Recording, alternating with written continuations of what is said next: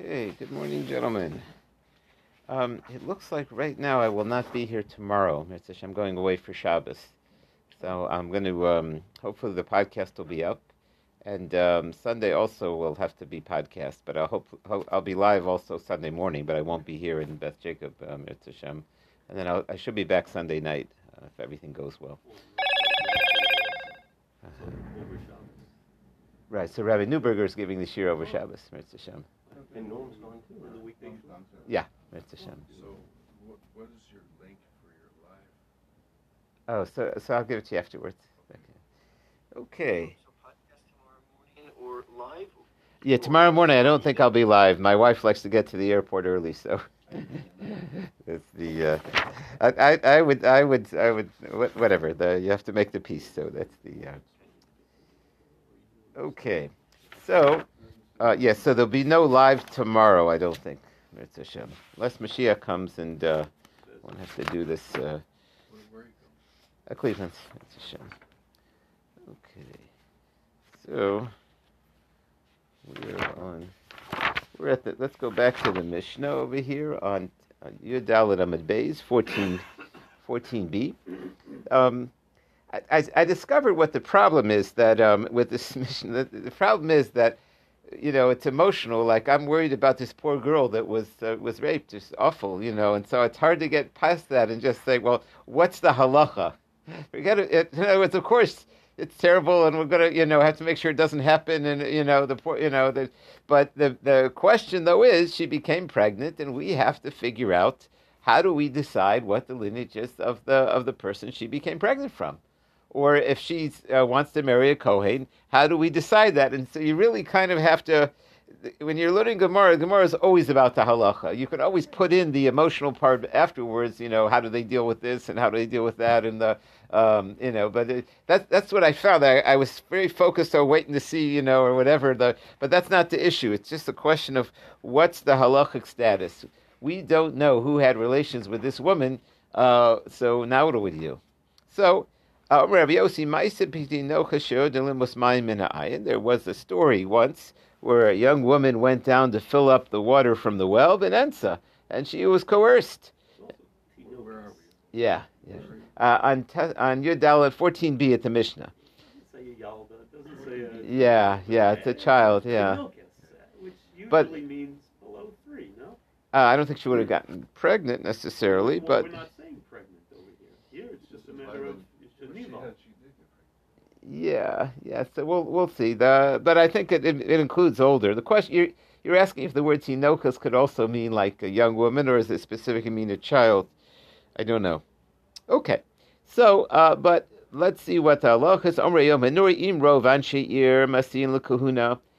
If most of the people of the city, and we're assuming that this happened in the city, so the people, somebody who had relations with her was definitely a member of the city.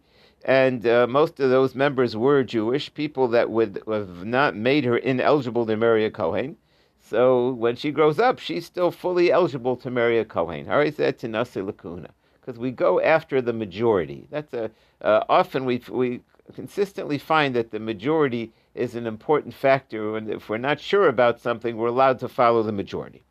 Omer le Rav Nachman, Rav Yochanan Ben Nuri de Omer Kaman.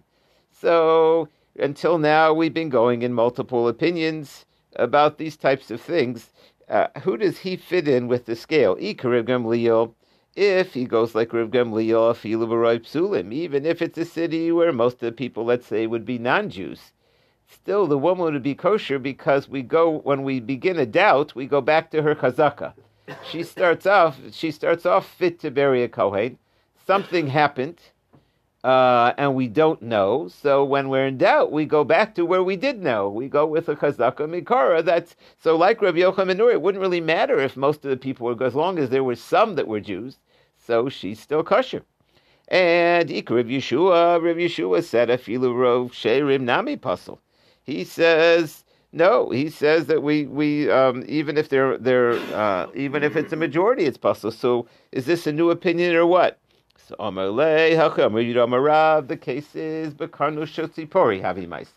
This happened in the marketplace in Sipori. Now, marketplace uh, meant the farmers used to come up from the towns from around the city to the market. They weren't from those parts.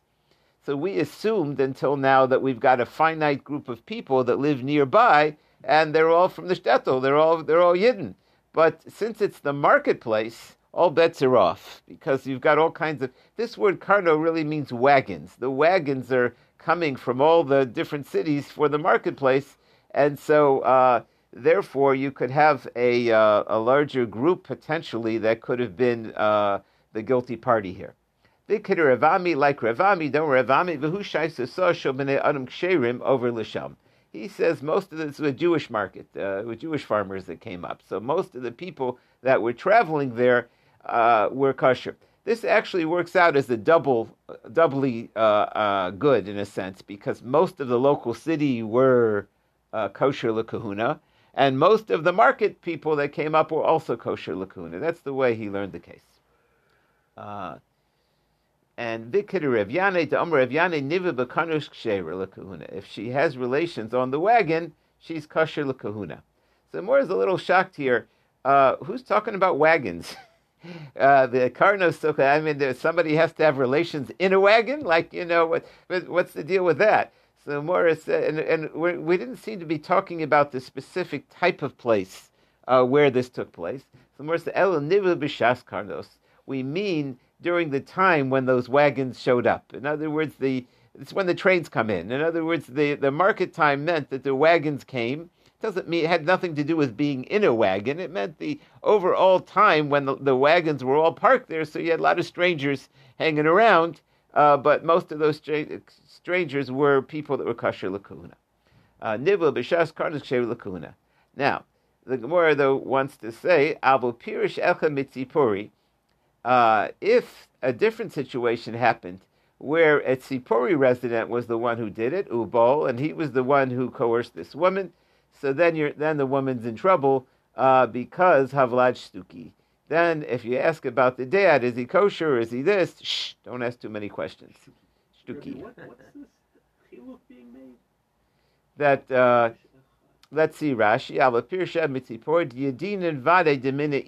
If you know he was from that city, even though that city was mostly uh, kosher people, uh, but that wouldn't be enough. It has to be, it's a double rove. The, most of the people in the city and most of the people that were traveling through. The, I think the reality is this. Again, this is my own svara, but likely the, we like to think the criminal is, is the pagan or a, a hired help or somebody of no morals. Uh, and so even though most of the people in town are Jews, I'd like to think they wouldn't have been the one that would have uh, harmed this woman. But we have a double rove when you have most of the people in town and most of the travelers, so it's like two things to latch on to. But if you only had one thing to latch on to, I don't know that I would look around in shul and say, let's count where most of the people are from. You know, or most of the people are the likely rapists. Now, maybe, maybe, maybe that's enough, or maybe not. But when you have a double rove, uh, that that seems to help us over here to have a double rove. But one rove we'd call the child the shtuki. Why is it a shtuki? Shh. Shasa. Shasa means like to be quiet. So the, what it means is that. Uh, people, uh, if people are going to ask, you know, everybody, you know, they see the father and they ask, who's this kid's father? Shh, you know, or or the child approaches the, the stepfather and says, you're my daddy. It, basically, we it, it's an unknown father or an embarrassed father. And so they call him a shtuki, which means, shh, you know. I'm, I'm not understanding. Call me Abibra. Is is it that the, the status now changes because he's taken himself out of a group? No, no, because it's only one rove. In other words, the well is like outside of town, and so you got the shopping mall, and then you have the city. And we don't know if it came from the wagons of the shopping. Uh, the man who was there was from the wagons who were there encamped, or if he was from the city. But since we have a double rove, we follow it. But if you saw that the person, they, you know, there were witnesses that the man left the city, so then you only have a single rove. That wouldn't be enough to make it kosher. Okay, Rashi, I mean, Rashi does say, the Yadin vadai the min ha'ir. Yeah, yeah, in other words, not from the caravans. So you don't have the second rove in this case. Um, so I, I was trying to explain why are you reluctant to rely on one rov, and so I was trying to say as far that you know, I hopefully not the majority of people would have been uh, people that would have done such a thing. I made that sfara up. I don't know if it's a good sfara or not, but um, we want more than one rov. All, all we have going for us is well, most of the people that likely did it, and sometimes to make kosher for kahuna, we need better than that. So what the Gemara is trying to say is we have a double rov. Most of the people in the city were kosher, and most of the people in the wagons in the market were kosher. So when we have two rovs, two rovs is enough to declare her kosher. If we only had one rov, if we knew it was somebody from the city, that would only be one rov. So even though you do have still the majority, but we want more than that. We're looking for something. Um, we're trying to, to be lenient over here and not to, not take away that she can't marry a kohen later on. Uh, so, but we're saying you need to have at least uh, two rows. Two rows is better than one.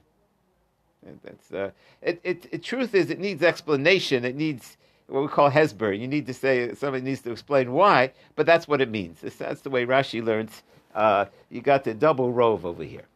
Now, where do you find such a thing? Ki hayit asa revdimi omer ziri omer chanina v'amale omer ziri omer chanina holchanacha rov ve'ir. It's um, It, you have to. You look at the rov of the city. It's not enough to go after the people that travel through. So the Mora said, uh, shouldn't it, shouldn't he have worded it klape laya the other way around? Hani naidi v'hani kvi v'kaima. The people that travel through are moving, and the people that are in the city, uh, they're here. Uh, meaning, which of the two rovs is the one that helps us more? So. Now we're going to get into the laws of when you follow the majority and when you don't, and other areas of halacha. When do, when is rov enough? And it's going to get complicated a little bit uh, because we have another rule. When something um, when something's in a set place, you don't usually look at rov. You don't usually look at the majority. We say that either it was in that set place or it wasn't. When something's not in a set place, then you look at most of the travelers that come through. So the question here is: was this a traveler, or was this a? Uh, which is the the one over here that, that will help us? The it, which one is the most likely? The fact that there are people traveling through, or at least as far as the rov. The more it means we follow the majority of the city, which happens to be is a set thing. But together with that, the majority of the people that travel through. Uh, that will um, that will allow us to declare her kosher lekahuna. And we wouldn't be able to do it if we only had the majority of the city, or if we only had the majority of travelers. My timer, what's the reason? Because we decree when the majority of the travelers, when you only have the majority of the city, nami, and even if you have... Basically, what we're going to try to say is the rov ve'ir wouldn't be enough. Uh, if all we had was, uh, there were no travelers, there were no wagons, there was just uh, the a man from the city, and uh, the question was, what's the halachic status of that man? So the the fact that most of the residents wouldn't be enough to declare the that uh, it would be kosher for kahuna. Uh, we, we would uh, then say uh, we wouldn't judge it as a majority. When something is kavua, when something is like set, it's not a moving target, we don't always use the majority. Um, it's like uh, we're going to see somebody went to town and picked up a sandwich. Uh, you, you're, at, you're at the train station and uh, you need some, uh, you ask Uber Eats and you pick up a sandwich. And uh, yeah, by the way, the one of the most notorious things on the internet is that they have non-kosher restaurants that they say kosher on.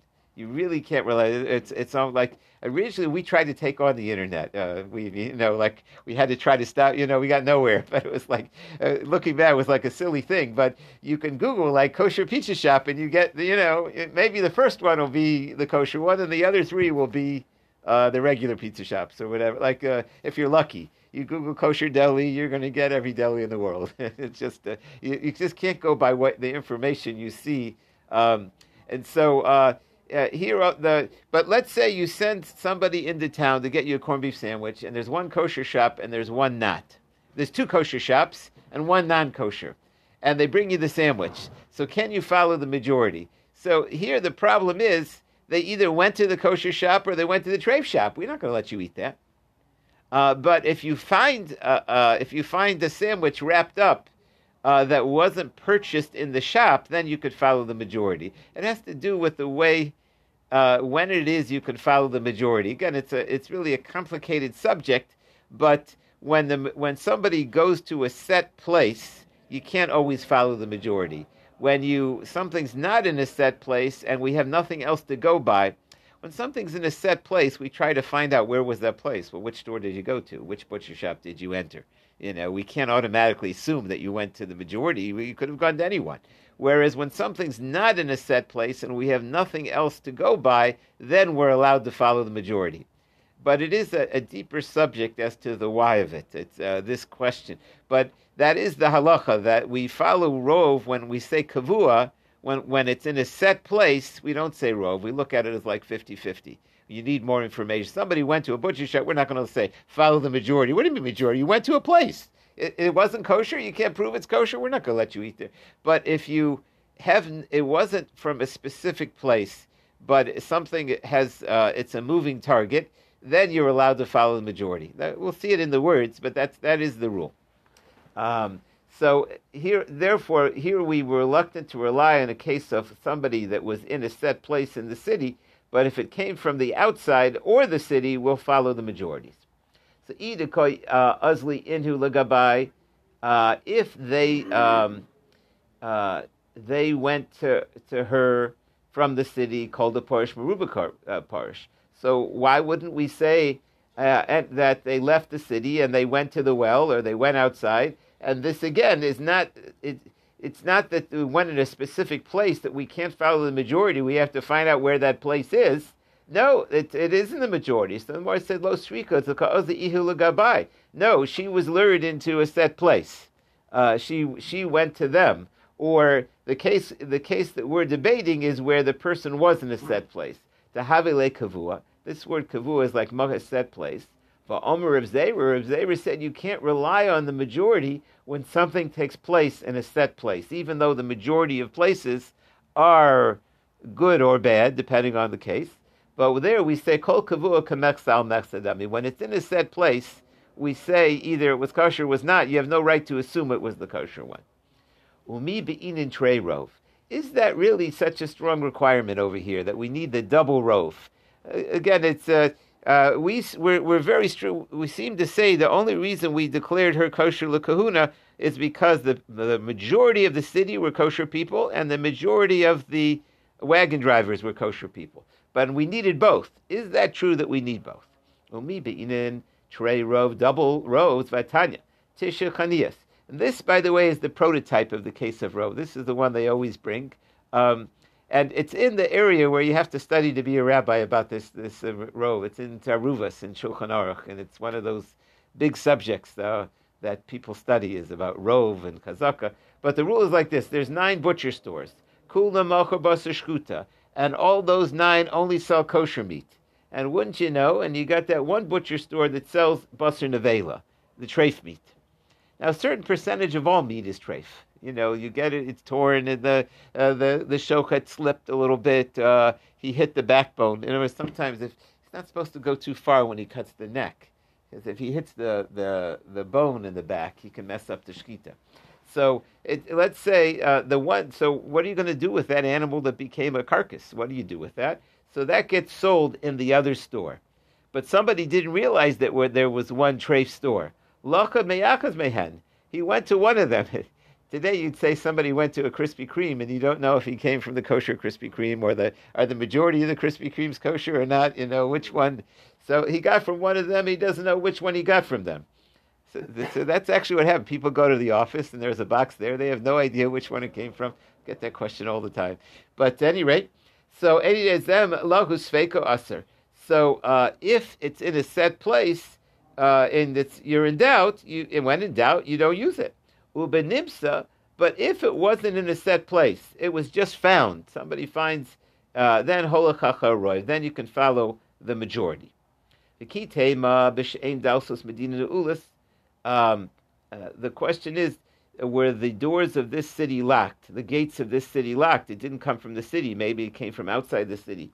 The kaasile rov me'alma, and the majority is from outside. Omrev there afapisha dalsos, even if the doors are locked, myla asa b'yuksin. This, we're very careful with Kohanim. We the, the bottom line is we only said over here that we were lenient because of the double the double rove. We like the idea that there was a double rove. With a single rove, we weren't ready to declare her kosher l'kahuna. We take this kahuna lineage very seriously. Okay, fine. Gufa, let's go look at that halacha again about the majority. The separate from our, nothing to do with our case. There'll be many other cases where the majority applies. What is that halacha that when it's in a set place, we don't follow the majority? And when we say we don't follow the majority, we look at it like it's fifty-fifty, which means you, you can't assume it's okay. But when it's not in a set place, then you could assume it came from the majority. Gufa, Rav Zeira, Kol Kavua, Kamex, Samexi. When it's in a set place, it's fifty-fifty.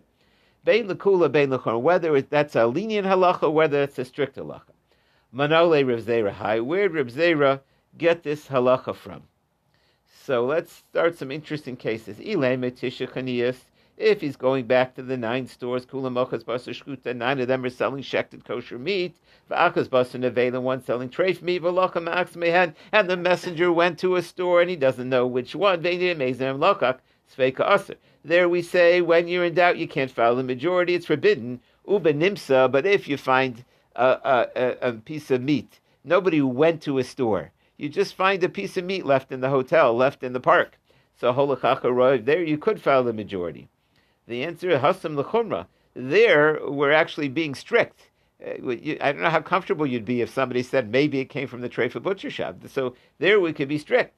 So um, we need to know that this halacha of when you follow the majority, would you even not follow the majority to be lenient? What's the case of not following the majority to be lenient? So elamitisha svardim.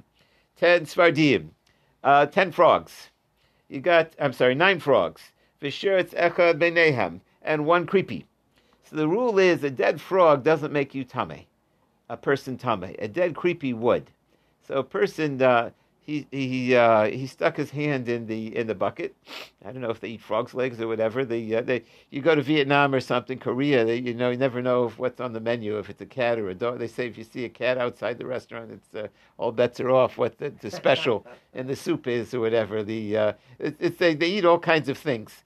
So a person uh, there's uh, there's nine frogs and another species, some type one of the creepy lizard species that's not that's tame. And he stuck his hand and he touched one, and then he realized what was in the bag. You know, whoops. So v'ein yedeh, and he doesn't know which one he touched. So we say sveiko tameh. He's not sure. So uh, over there we say uh, even though the majority were were tahar, we don't follow the majority. We say uh, over there uh, we say look um, uh, we say he's tameh. So the Gemara said, "Hasanami l'chumra." That's also a chumra step. We're saying l'chumra that he's likely he touched the cre- the dead creepy, even though that, that's not the majority. So the Gemara said, maybe the case is the other way around. There's nine shrutzim, the majority were tameh, and there's one that's v'svardei achas, and one one frog that's not tameh. But now Gabacham he touches one, and he doesn't know which one he touched. So it, here it depends on where um, in the laws of tumah with. Again, we're jumping into some halachas that are, are long developed, and we're not going to fully uh, understand all the whys just from over here. Maybe when we get to Chulin, we'll have a chance to really... Um, the, the, when you have a doubt about tumah, we look at whether it was in a private area or a public area. That, that's the halach of a tumah. Reshus hara, mishus hayah. It has to do, believe it or not, with the laws of sota. That's one of the sources we learn out from. So the rule is like this. If you touched it, if it happened in your house... You're not sure you're tameh. Bishus harabim. If it happened in the in the public area, so there's sveiko tar. Then when you're in doubt, we say it's tar. So um, that so this question of touching the dead creepy, we look at where it happened in a private place or a public place. Ooh. So the Gemara said, is this a Torah halacha? It doesn't sound like a Torah. Is it a rabbinic halacha? Midaraisa manon. How do you know minat Torah? Amar Kra. It says like this: V'orav lo v'kimlo lo v'achis kaven lo. Uh, the, here we're talking about murder. You throw a stone, somebody throws a stone and, and it kills someone. So uh, we're going to prosecute him as a murderer. So uh, he waited for him and he jumped on him and he dropped a stone on his head and he killed him. So, but we learn out from those words, ad shis kaven lo. It has to be that he intended to kill him. Let's say he just uh, loosened a stone and somebody by accident got killed. We're not going to prosecute him as a killer. He had to have been trying to have the stone hit him. For Rabban Prat, what it comes to exclude Lazoric Evan Lagai. It comes to exclude the. Uh, you have this every, every every every now and then. You read about some high school kids that are really bored and they toss stones on the highway and somebody gets killed. It's very dangerous stuff. Somehow that's like a school prank. Uh, and uh, the, the kid's a murderer. He killed somebody. So the the, the halacha is, though, he has to intend. Could be he is intending to, he, you know, I don't know, it's just not thinking. But if he has to intend to kill the person, he does not enough to random throw a stone and kill somebody. So, hey, what's the case? So the, it's the, the penalty, uh, we don't kill somebody if he killed a non-Jew. We might put him in jail. We might have other penalties. But the halacha is the penalty of Mises for killing a Jew. So he killed somebody. He sh- he he tossed a stone off the highway and it landed on somebody. So what's the case? If most of the people who were there were non-Jewish and there was one Jew. So the question is, did he kill a Jew? Tefik later Rav Kananin menu. If he didn't, we don't even know if he killed a Jew. So then we follow the majority and then we let him off. Inami, even if it's half and half, Suffolk Nefashal Hako, we're not going to kill him because of a maybe. The more said Lo Sri Kadisha Tishus Rev. No, most of the people were Jews, and there was one goy. Havele Kanani Kavua. But since there was one goy and it was in his place, Kol Kavua. What do we say? It's like fifty-fifty. So uh, maybe we should kill him. So Itmar Ruchi Barashi Amarav Alaka Karabios Yo like Vyoskan Omarav Amarav Horasha Haisa. Uh getting back to our case of the uh, the majority, uh, he, we want to say that was a unique thing. It didn't happen. Um, uh, um, the um, one second. This is the case of Rav Nachman. Was a one-time. Uh, that's the that's the case we just had. It, it, the question is, was this a standard halacha or was this a one-time thing? We're trying to say this was a one-time thing. In other words, they usually you need a double majority, but over here we said it was. Let's see the Rashi Horashas Taisap Hakda Rav Yeshua. Which I'm just trying to think of that. Oh, Rav Yochanan Ben Nuri. That uh, by the by the case of the woman, this was a it was the need of the moment. I think, again, because she was, it was so unfortunate, they, they they didn't want to make it even worse and say now she can't marry a kohen. So it was a one-time thing to be lenient and to allow one majority. Or they saw other reasons to be lenient. But in all cases, you typically would need two majorities. Like we said, one majority of the city and one majority of those that pass by. But normally one alone, one majority alone, isn't enough uh, for us to uh, to be lenient. Uh, so that's that's what we want to say. Back to the Gemara, three lines from the bottom. How do we paskin it? Maruki Rashi Amarav Alakar Rav Yosi Rechan Barav Amarav Harash Shahis. No, it was a one-time thing. Mesiv Rav Yirmiyah is a question. Ula Yuksid. So uh, we've kind of thrown. Uh, an, an, an we we typically say you can follow the majority, and our Gemara is saying, well, not so fast. Only double majorities. You need more than one majority. We feel uncomfortable relying just on the majority. What about the minority? I mean, the majority is only is only uh, uh, fifty-one percent, and that's not a big, you know, forty-nine percent. Or you tell me we can follow the majority? Uh, what about a life or death case? What about a treif case? Are you going to follow? Is the majority enough? So we seem to be saying you need more than that. So now the more wants to know, well, what about lineage? Ula yuksin lo be'inin treirov. Do you mean to say if you hold the halacha is one majority is enough? Again, is it was that a one-time thing, or was it the standard halacha? That was just the debate we brought. So, is lineage for lineage lo be'inin trei rov? Don't you need a double rov? But not. As we turn the page, matza bo tinuch mushlach. You find a child thrown out, meaning the you know the, the caravan left and there's a kid there. The kid was tossed out, tossed out of the wagon, um, abandoned kid. The uh, Riv Shachzetzal was the uh, uh, was the the the Yudal Daladam in the whole world, really, uh, maybe about twenty years ago. Um, he had a story when he was little. His his older sister went to daven Yom Kippur or whatever, or or his mother, and he, the gypsies came by and they grabbed him, a little kid, and he would he would his fate would have been in the gypsies, and uh, I think his older brother chased after them or threw a stick at them, and they let him go. And so it was like the you know his whole life he thought about that. You know what could have happened. Uh, the kids were kids were picked up. They were they were grabbed. You know off the streets in those days. You could grab a kid, and sometimes the kid was tossed. Um, Ruchai Briskers, that's uh, used to have babies on his doorstep because uh, they knew he was the rabbi of the city. He would take care of them. He would make sure they got adopted and they were cared for. And uh, uh, those days, people were embarrassed to have a kid out of wedlock because uh, they'd want to remarry, and so they would just not let anybody know they were pregnant. And then they had the kid; they would leave it on the rabbi's doorstep. So you have you have a kid on your doorstep. So where to come from? Who is he? Is he Jewish? Is he non-Jewish? You don't know anything, right? So what do you do? So Tinuk Mushlach, you got that kid uh, over there. And it's in a city where uh, you have Jews and non-Jews there. So, im rov over chachavim. Well, you look at the majority. If most of the city are pagans, then the kid's a pagan. Im rov Yisrael. If most city is Jewish, Yisrael. Mexal mexla. What if it's fifty-fifty? Then we uh, we go with we say it's Yisrael. V'amarav lo shana lachayosa. That's only if it's a question uh, to keep alive, you know, to to support him. If it's fifty-fifty, Beis Din has to be strict and give full support. Rashi Lachayosa, Beis Din Mitzuvin Leparnaso. The courts are required to pay for a kid who doesn't have parents. Mishum Chai Achika Imach. So even though it's a uh, he might be a goy, if it's fifty-fifty, the Beis Din has to pay him. Avali Yuksin, but to say he's Jewish, you can't marry him unless he undergoes a conversion.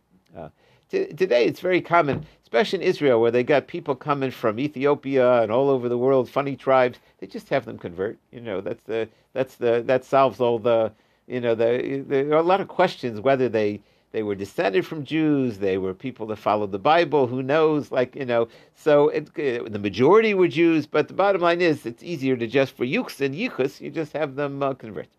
The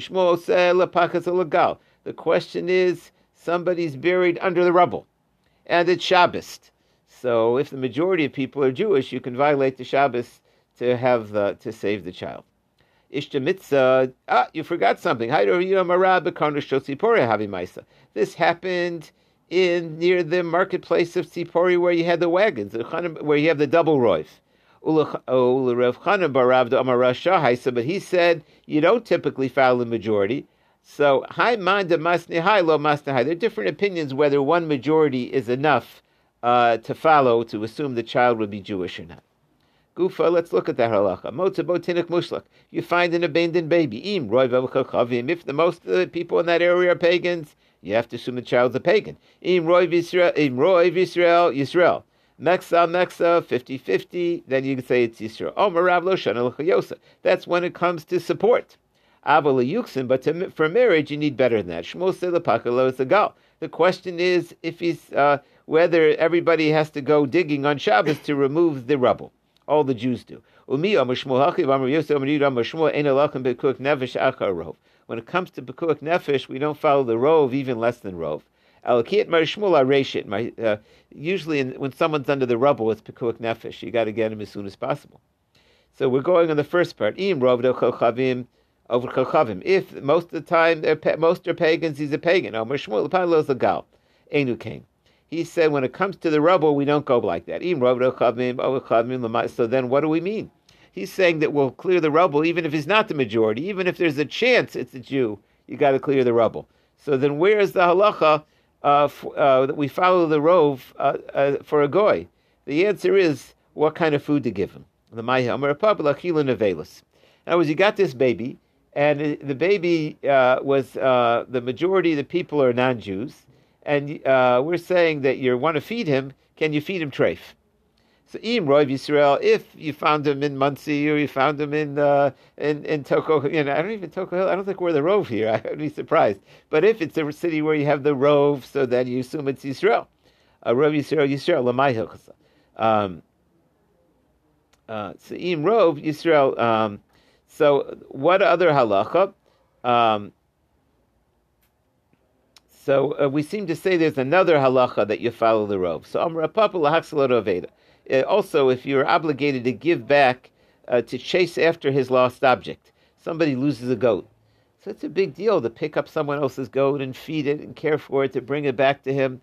If he's not Jewish, you're not obligated to, to chase after his goat. If he's Jewish, you have a mitzvah.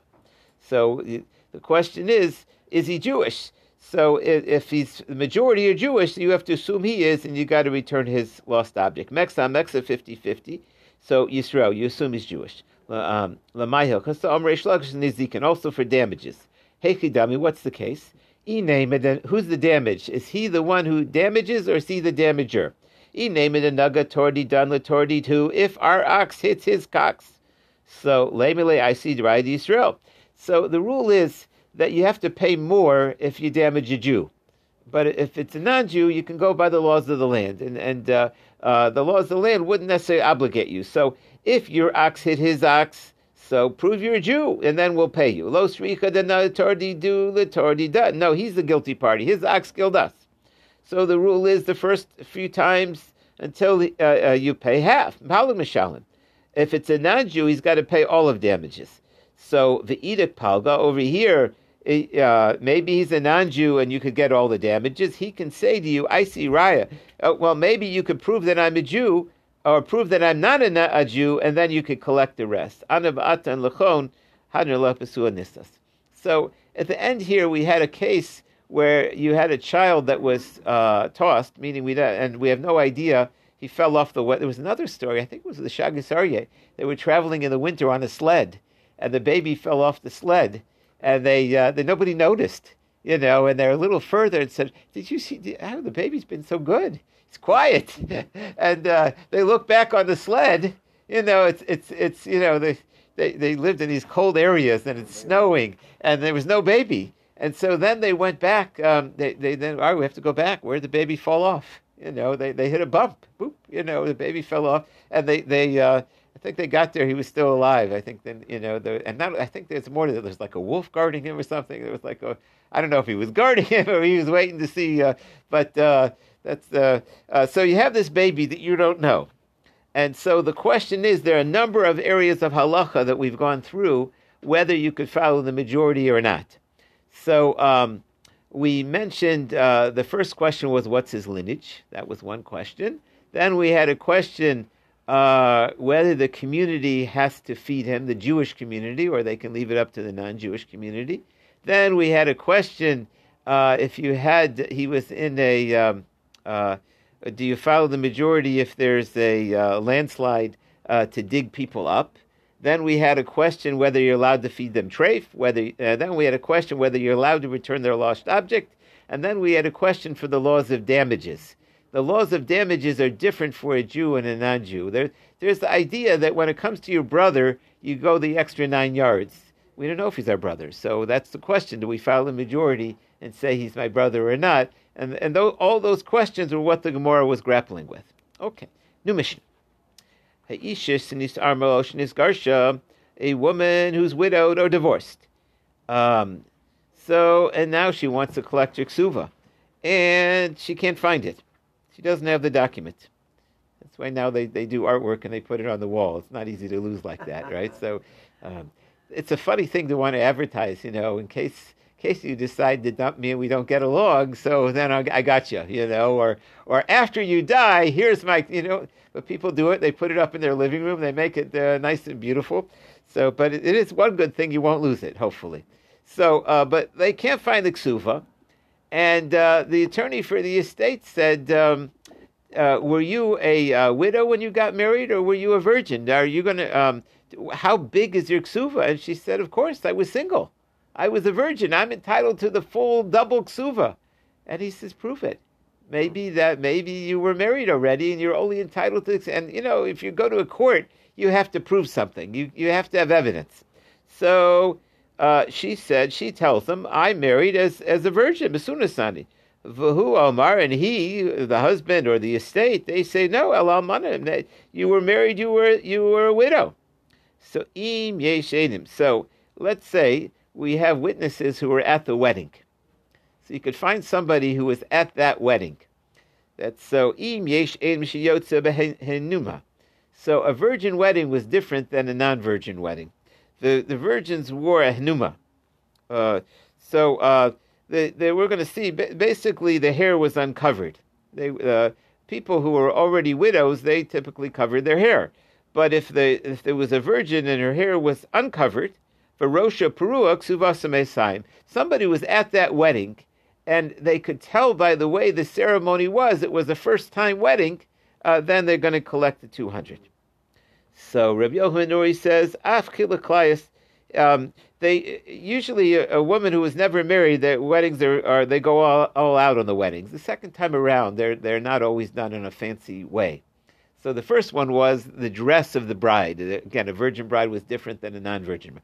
The, uh, the second one was whether they had snacks for the kids. They had goodie bags. So the fancy weddings used to have goodie bags for the kids. They're called chilaklayas. The kids weren't so fussy about the goodie bags. For them, it, we find this by the Haggadah and Pesach also, they liked parched wheat. You didn't have to give them sugar. That was like the kids' snack, was parched wheat. Rashi, chilaklayas. Regila chilaklayas latinochus, but they used to give this out. What are chilaklayas? Kisha hashibolim lachim, when the sheaves were wet, miyavshin a popcorn, a popwheat, you would dry them in the oven. Vehein chilaklayas umisukin, and they were sweet, sweet wheat. Anybody know why it would be sweet? Well, it caramelized. Is that what it caramelized? The sugar, like. Uh, yeah. uh-huh. So, at any rate, this this puffed corn was like the kids' treat. And they would hand it out at the weddings. Uh, and so if people remember, oh, I was a little kid, I got the best goodie bag. Kids remember that kind of stuff. Oh, at this wedding, I got the good, you know, they had this kind of sweets. So if the kids remember that, so then you know that's enough to collect for a virgin wedding. Can that be a qualified aid at the time? Ah, that's a good question. That's a good question, yeah. yeah. Um, so we, we're, we, Argumar doesn't mention that, but that is a good point. Uh, yeah. What if they, but it's even more. They saw it as a child, and now they're an adult. Right. Right. But uh, let, uh, let's just assume they saw it as an adult. They saw them handing out. They were the one giving the candy man. They were giving out the kids. So, umoda Reb Yeshua ba'amil chaver sarazu shalavicha haisa. There's a different case where somebody says they admit the field belongs to your father, but I bought it from him, shehu neman. We'll see what that case is, Mitzvah Hashem, tomorrow. So have a great day, everyone. Again, I hope to do the podcast.